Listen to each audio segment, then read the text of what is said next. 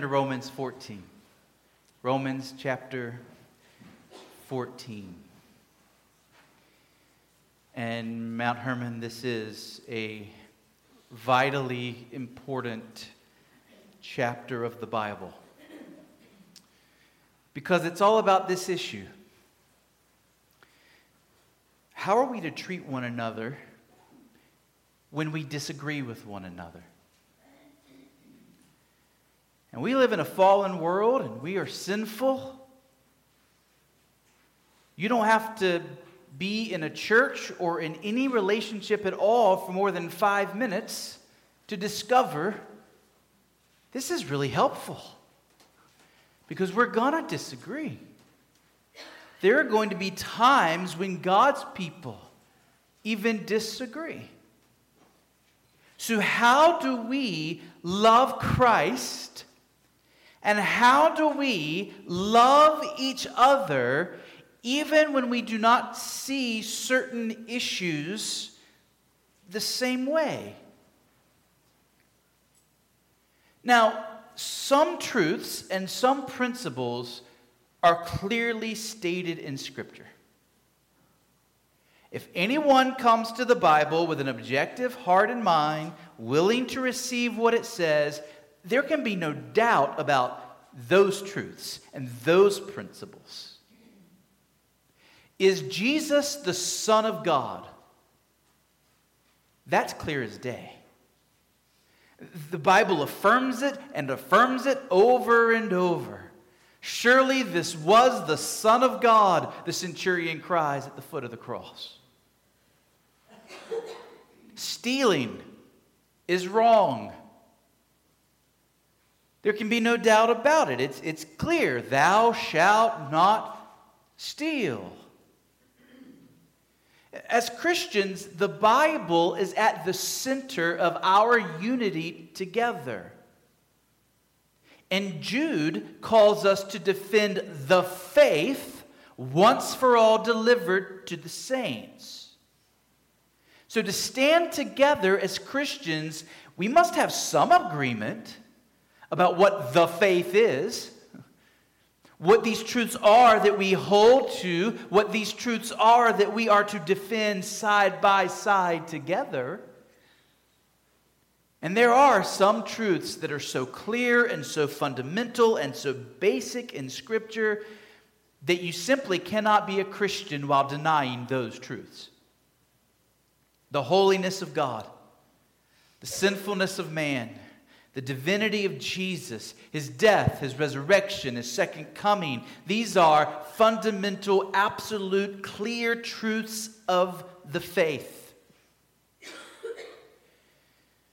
Here in our church, we use two confessions of faith that help us to articulate what we believe the Bible teaches. And these two confessions express the faith that is found in the Scripture. The first is the confession that we just read from a few minutes ago. We read from it most Sunday mornings. It was the confession that was a part of this church when it was founded back in 1903. It's called the New Hampshire Confession, and it articulates what we believe. It teaches the Trinity, the sovereignty and goodness of God, salvation by grace alone, through faith alone, in Christ alone, the necessity of being born again, the importance of the local church, and more. That confession teaches the truths that unite us here in this church. The second confession is the one that we use for our pastoral leadership. Uh, in our Constitution, we require our elders to be in uh, significant agreement with the London Baptist Confession that we've been studying on Wednesday nights. It's more detailed, it's more specific than the New Hampshire Confession. Uh, it would be probably a little overwhelming to a brand new believer. But our Constitution does require that any candidate for a pastoral office at our church hold to that confession. Why? Because we want to make sure that the leadership of our church is always in agreement about what they understand the Bible to teach on the most important subjects. And both of those confessions, the New Hampshire and the London Baptist Confession, they have lots of scripture verses referenced at the end of each paragraph. Why? Because we're convinced that the truths we believe are taught in the Bible. Our agreement is not first and foremost around these confessions. Our agreement is rooted in the Bible itself and then articulated for us in those confessions. Uh, we live in a day in which most American Christians are woefully ignorant of their own Bibles. There's never been a day when owning a Bible has been more common and knowing the Bible has been so rare. Never before have American Christians been so eager and had so much opportunity to make their stances on absolutely everything known to the world. All over social media, people share their convictions and their opinions. And yet, at the same time, those convictions and opinions are often completely opposite to what Scripture teaches.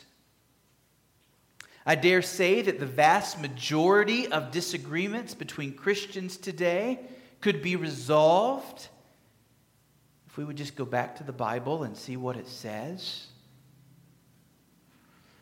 I think about the debates that have been recently raging in the United Methodist Church. Should a church affirm homosexuality? Should a church appoint homosexual ministers? There has been so much debate, so much emotion, so much hurt feelings, so much back and forth in that denomination over that truth. When in fact, all you really have to say is, what do the scriptures say? What has God said to us on that subject? Because the Bible is not vague, the Bible is not unclear. You have to work to make the Bible unclear if you want to try and hold certain positions. But Mount Hermon, even when we are united, in a desire to submit ourselves to the Bible. Even when we as a church say, this is our authority, and we're going to be in agreement around this authority, we can still find ourselves at times in disagreement. Why? Well, as an introduction to this chapter and to this series, there'll be five sermons on this series in this chapter. Let me just begin with four reasons why we might disagree with one another. Four reasons why we might disagree with one another, and therefore why you should come to this chapter knowing your need for it. Number one is lack of knowledge. Uh, in a church, all of us have gaps in our knowledge. Even if you've been studying the Bible for decades, there are truths that you've missed.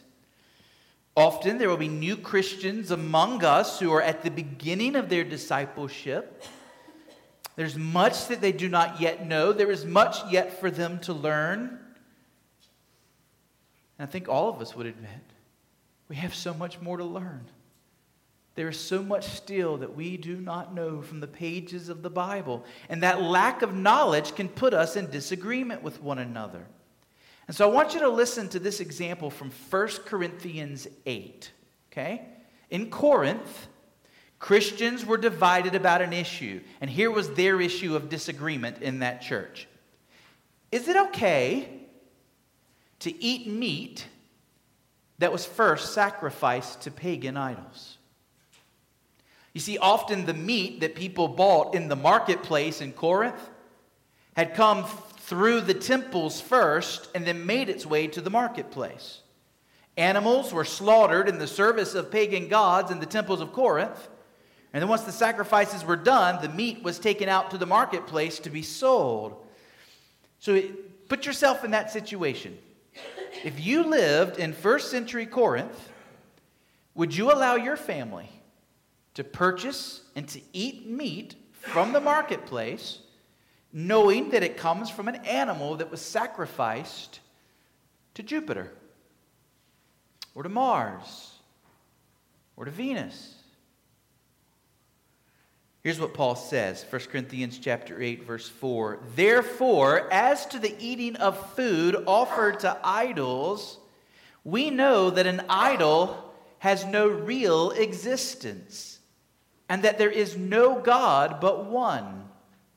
For although there may be so called gods in heaven or on earth, as indeed there are many gods and many lords, yet for us there is one God, the Father, from whom are all things and for whom we exist, and one Lord Jesus Christ, through whom are all things and through whom we exist. So Paul says, all those temples to all those gods where those animals are being sacrificed, those gods aren't real. Those are imaginary gods, they're false gods. And when animals are sacrificed to these false gods, they're not really being sacrificed to anything at all because the gods aren't real. Moreover, the God that we believe in, the God that is true, the God that created those animals, well, all things come from him, all things exist for him. Don't sweat eating this meat. It's perfectly fine to eat this meat. God made those animals. If you receive that meat with prayer and thankfulness, you're good. But then listen carefully to what he says next. This is 1 Corinthians 8, picking up in verse 7. However, not all possess this knowledge. Not all possess this knowledge. But some, through former association with idols, eat food as really offered to an idol, and their conscience, being weak, is defiled. Food will not commend us to God. We are no worse off if we do not eat, no better off if we do. But take care that this right of yours does not somehow become a stumbling block to the weak. So there's a clear principle that's being taught. It is okay to eat meat sacrificed to idols. Yet, Paul says, be patient. Because not everyone yet has this knowledge. People don't come to Jesus Christ and become Christians and immediately know it all. They have to learn. And it takes time to learn.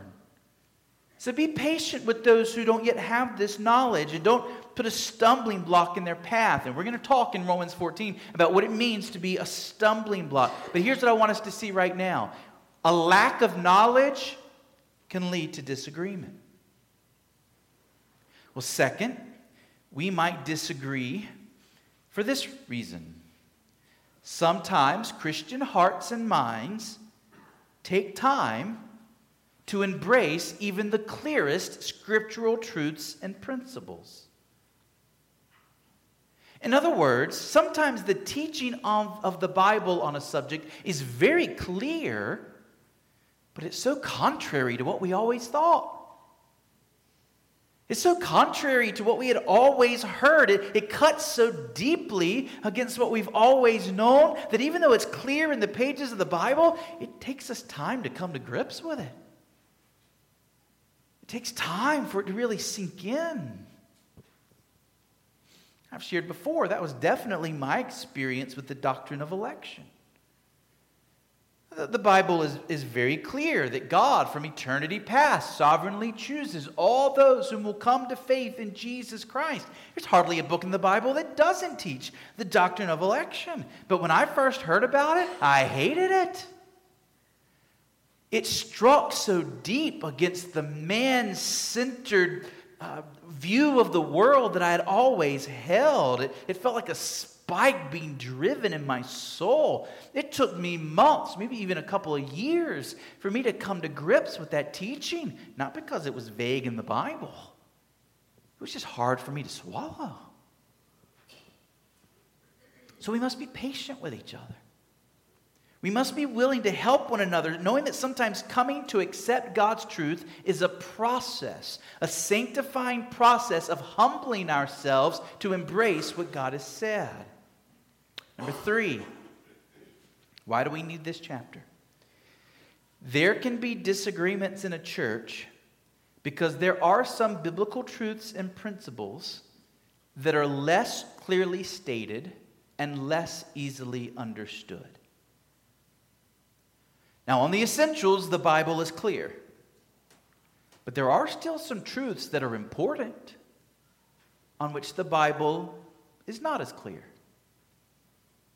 For example, how precisely is the end of the world going to come about? How's the end of the world going to come about? I mean, I, have a view about the end times, and I, I'm 99.9% sure I'm right. Okay? I'm pretty sure. I, I think it's pretty clear in the pages of the Bible about the end times. Nevertheless, I have to confess, whatever your view, we need to confess that some of the passages in the Bible about the end times are difficult. Sometimes they're hard to understand and to make sense of. And therefore, Christians are going to have some disagreements about this. Not all truths are equally clearly as taught in the pages of the Bible. And so we will have times where we disagree. Number four, we might disagree with one another because the application of even the clearest truths and principles can be difficult. In other words, you and I might agree on the truth, the biblical truth. You and I might agree on the biblical principle, but it's the application we disagree on. And to be honest, this is where a lot of disagreement happens in a local church. We start from the same place. We start with the same basic truth and the same moral doctrines. But, but as you begin to work that out, and you're working it out in your life, and I'm working it out in my life, and we begin to see differences Oh, y'all, well, I won't go there yet. This is why we need Romans 14. Bible believing Christians can and do disagree. Is it a sin for a Christian to get a tattoo? Is it wrong for Christians to drink alcohol recreationally? Is smoking okay for a Christian? Do you let your kids read Harry Potter? I've seen Christian moms go back and forth with each other about whether or not moms should breastfeed in public. I've seen passionate debates about whether or not it's a sin to use cuss words if you're using that strong language to try and make a good point.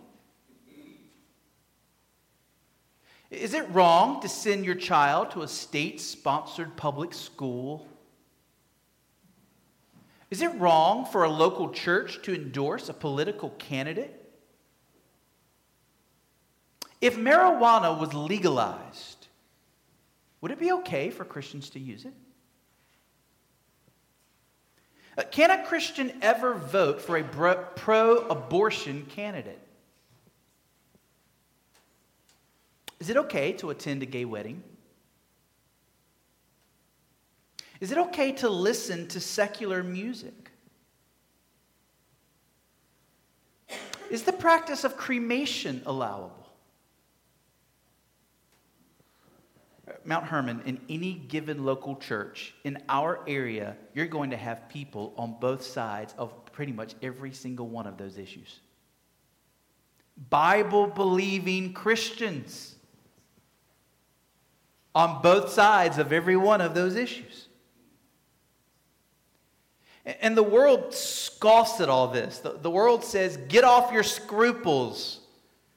Stop worrying about what's right, what's wrong. Just do what you want. Follow your heart. The world knows nothing of the true life of liberty.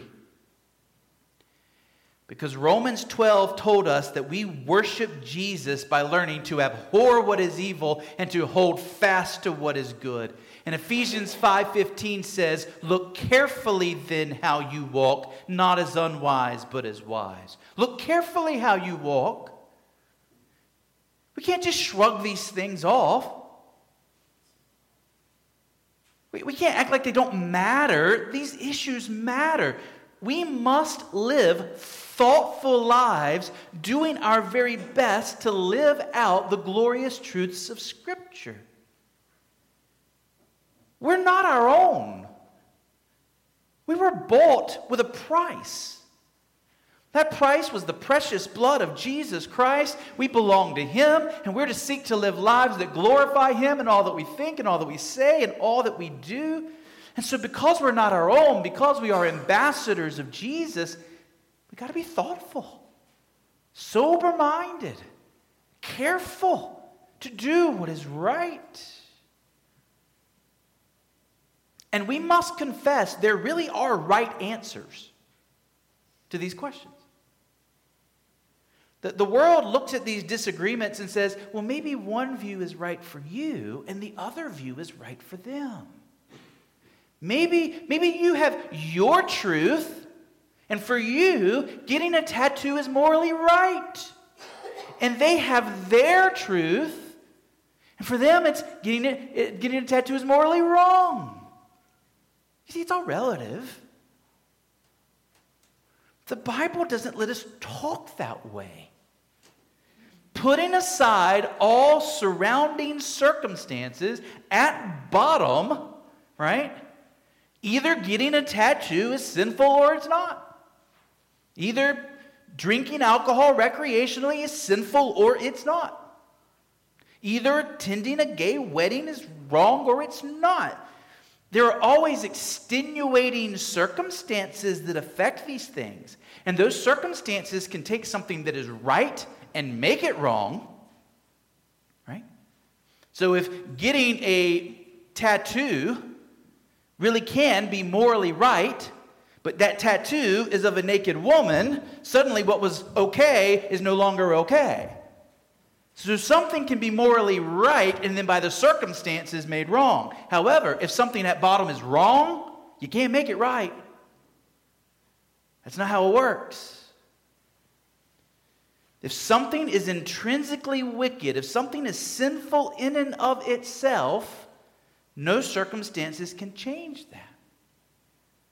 So we can't fall into the trap of postmodernism saying, well, what's right for you is right for you, it can be wrong for me. If I were in your shoes and you were, we, we cannot talk that way. There is a right and there is a wrong. Nevertheless, and I'm almost done with the introduction to the whole series, it was going to be longer this morning. Not the whole sermon is going to be longer, just the introduction is longer. I don't want you to live in fear and anxiety over those things. While it's true, you make a thousand decisions a day, right? And you could get paralyzed trying to, to figure out, oh, what about the. You are to live thoughtfully but you're not to allow these questions to paralyze you. It is possible for a person to get so introspective, so caught up worrying about this, that they're afraid to walk out of their door. That there are 10,000 ways I might sin today. Let me just stay in bed. If you live in a fallen world, it is so fallen, and it is fallen, that sometimes you're going to sin even when you're absolutely convinced that you're doing right. At the end of the day, Christ calls us to do our best and he gives us grace. He calls you to be as wise as he gives you the grace to be, but he also calls you to rest in the fact that all of your sins, dear Christian, past, present, and future, are all forgiven. Take these moral questions seriously. Seek to live for the glory of Jesus, but don't let them paralyze you. You have a mission to fulfill. You have callings God has given you to do for the glory of the one who died for you. So, always trusting in the mercy of Jesus, always being thankful that you need his grace even more today than you did yesterday, strive to live a thoughtful life. Okay, so, how do we honor Christ and fulfill his mission together if I think one thing about an issue and you think another thing about that issue? How can Christians love Christ and love each other when there is some disagreement between them? This is not just abstract. Sometimes, it's just, sometimes this just falls in your lap when you didn't expect it. Uh, maybe two church members are traveling in the same car together. and one of them is listening to Mix 101.5. And the other says, Can we please turn that? I don't listen to secular music. Or maybe you believe that drinking alcohol recreationally is a sin. And you're over at a church member's house and you're getting ready for dinner and they're bringing out the wine. Are you going to say something? You're not going to say something?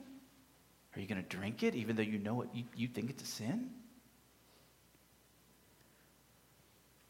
Maybe you're convinced that Christians should not go out to eat on a Sunday.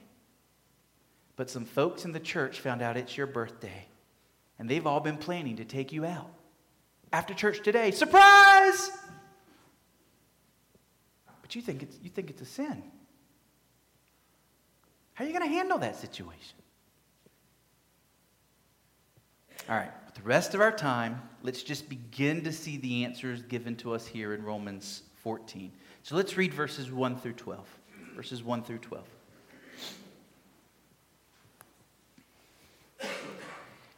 As for the one who is weak in faith, welcome him, but not to quarrel over opinions. One person believes he may eat anything, while the weak person eats only vegetables. Let not the one who eats despise the one who abstains.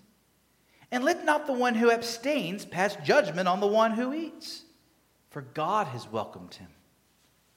Who are you to pass judgment on the servant of another? It is before his own master that he stands or falls, and he will be upheld, for the Lord is able to make him stand. One person esteems one day as better than another, while another esteems all days alike. Each one should be fully convinced in his own mind.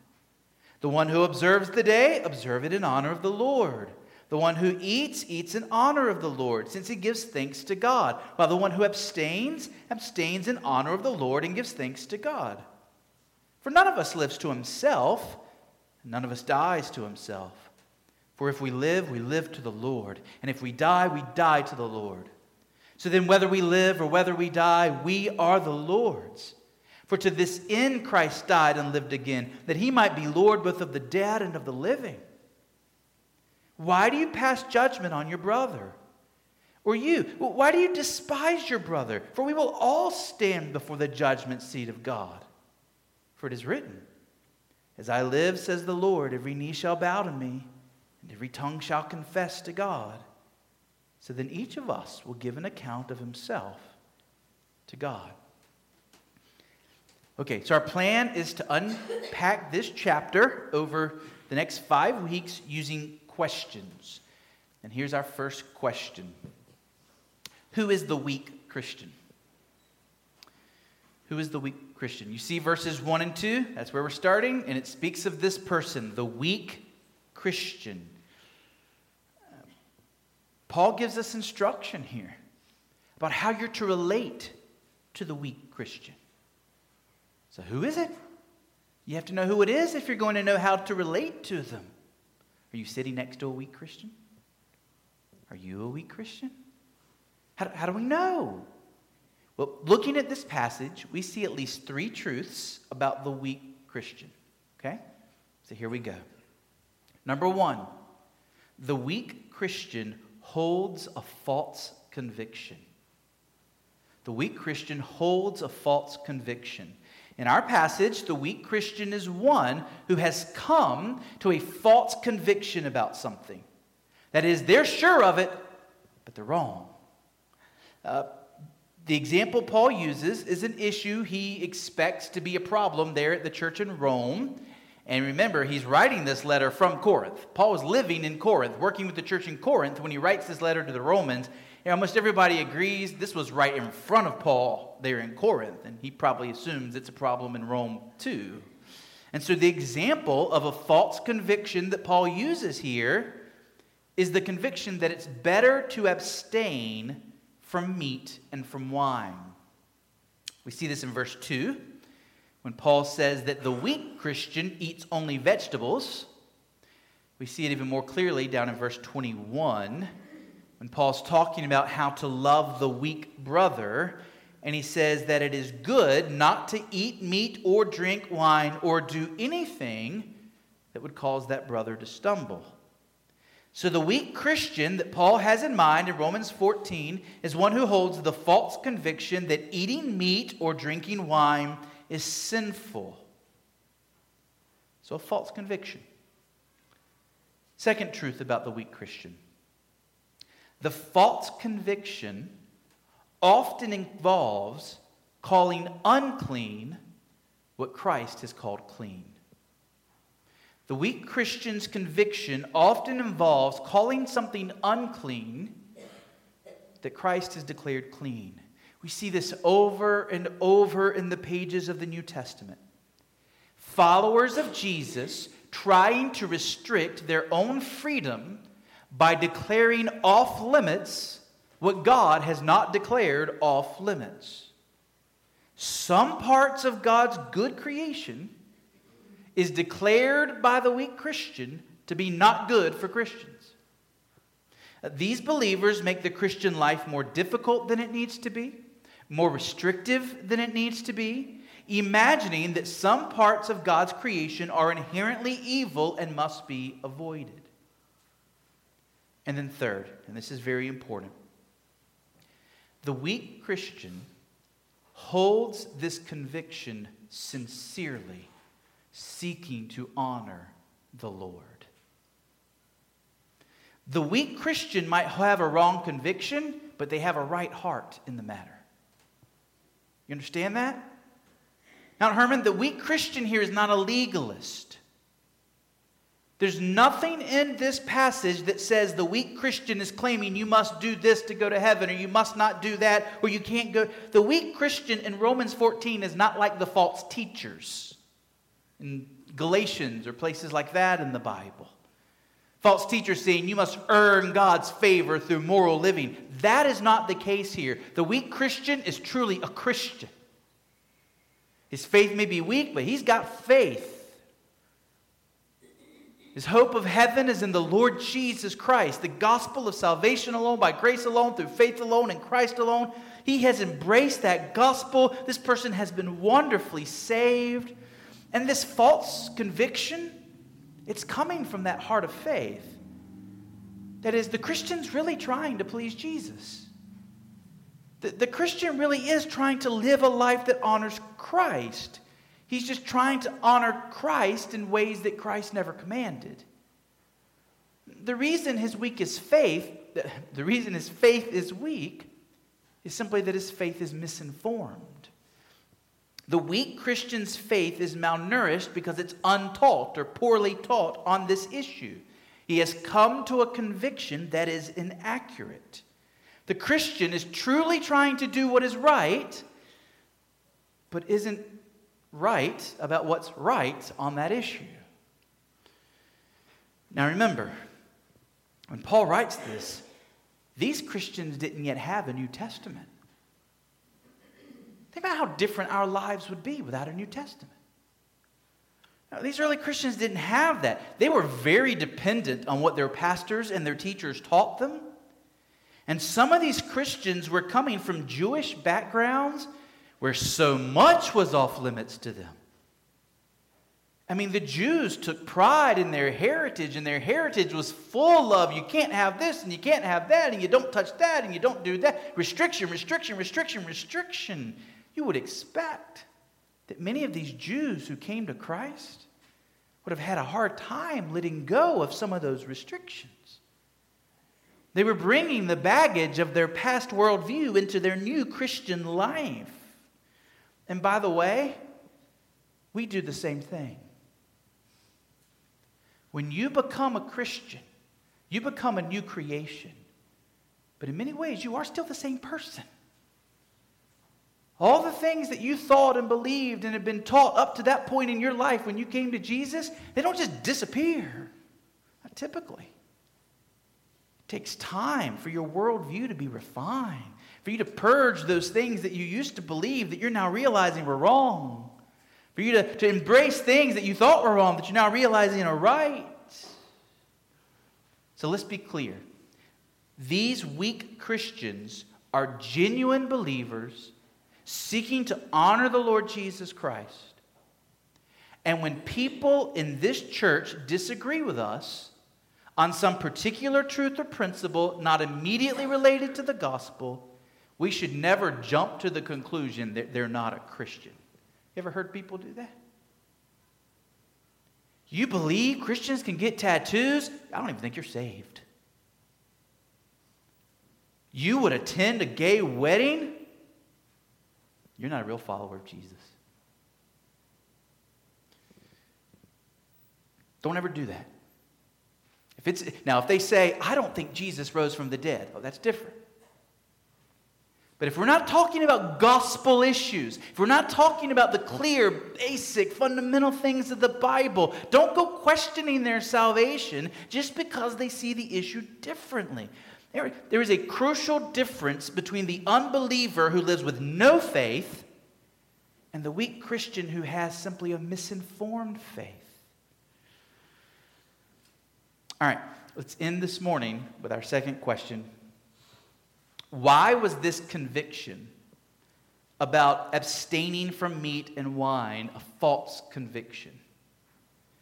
Why did Paul declare that those Christians in Rome and in Corinth who believed that you should not eat meat, you shouldn't drink wine, why did he declare that a false conviction? Why did he say that meant their faith was weak? Well, what these weak Christians lacked was the knowledge that Paul makes clear down in verse 14. For the Christian, nothing is unclean in itself. Let me say this again. This is wonderfully freeing and helpful to all kinds of things in the Christian life. For the Christian, nothing is unclean in itself. Paul says, I know and am persuaded in the Lord Jesus that nothing is unclean in itself, but it is unclean for anyone who thinks it is unclean. And we'll talk about that when we get there. Right now, just notice the first half of that verse. Let it, let it fall on you. If you're in Christ, and you're seeking to live a life of faith in Him, then there is nothing in this world that God has made that is unclean in itself. God created the world and it was good. There is nothing in the world that is intrinsically evil. That is, nothing that God has made. Now, of course, we can take what God made and make it evil. You can take something God made and twist it, and you can abuse it, and you can misuse it. But in and of itself, nothing is unclean. Listen to how Paul explained this to Timothy. This is 1 Timothy 4, verse 1. Now, the Spirit expressly says that in later times some will depart from the faith by devoting themselves to deceitful spirits and teachings of demons through the insincerity of liars whose consciences are seared. But listen to that strong language. Paul is describing these false teachers teaching the doctrine of demons. Their consciences are seared. They're trying to lead the children of God astray. And what do these false believers, what do these false teachers do? Verse 3 they forbid marriage.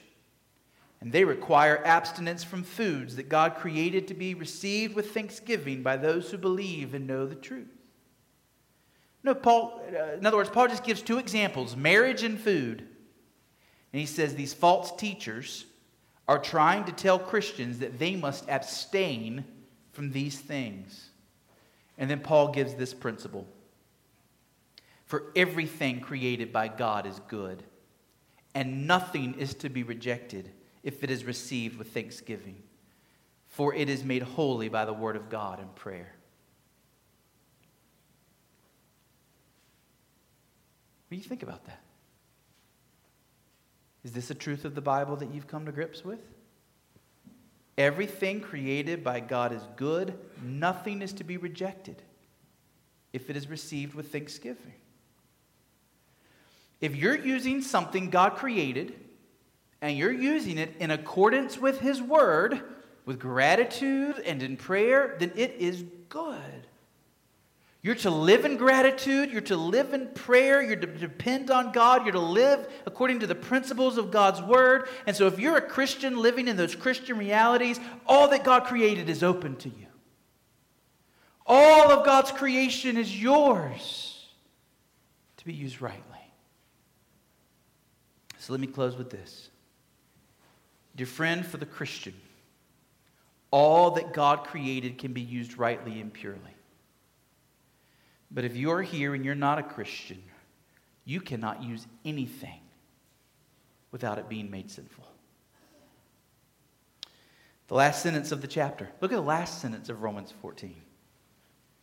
Whatever does not proceed from faith is sin. If you're here and you're an unbeliever, when you eat an apple, you eat it sinfully. When you drive your car, you drive it sinfully, even when you're staying in the lines and under the speed limit. Everything you do, because you're doing it from a heart that rejects the precious Son of God given for sinners is sin. When you're a Christian, suddenly the whole world is open to you. And if you follow God's principles, you can use the whole world without sin. If you're an unbeliever, everything is sin. And you're just piling it up, and you're just piling it up, and you're just piling it up, and it all come crashing on you on the day of judgment. This is why the life of faith is the life of liberty. The world thinks we poor Christians are shackled to our morals. Oh no, it is the world and those who live in immorality that are shackled. Everything they do, they're just shackled to more and more sin, more and more guilt before a holy God, and it's going to come upon them in the end. This is why Jesus came to the world. We are all sinners. All of us have misused God's good world. All of us have rebelled against Him. And yet Jesus came to ransom sinners. If you will believe on the Lord Jesus Christ, if you will run to Him in your guilt and sin and shame and say, Forgive me, Lord. If you will depend on Him and Him alone to make you right with God, He will not fail you. Indeed, the very moment you believe, you will have peace with God through Jesus Christ. So if you're here and you're not a believer, believe. If you're here and you are a believer, understand the glorious truth that nothing in and of itself is wicked. But God has made the world for your enjoyment. God has made the world for you to do good with it for the glory of his name. And we'll continue to unpack Romans 14 and to see how this becomes very helpful, even in moments of disagreement. Let's pray.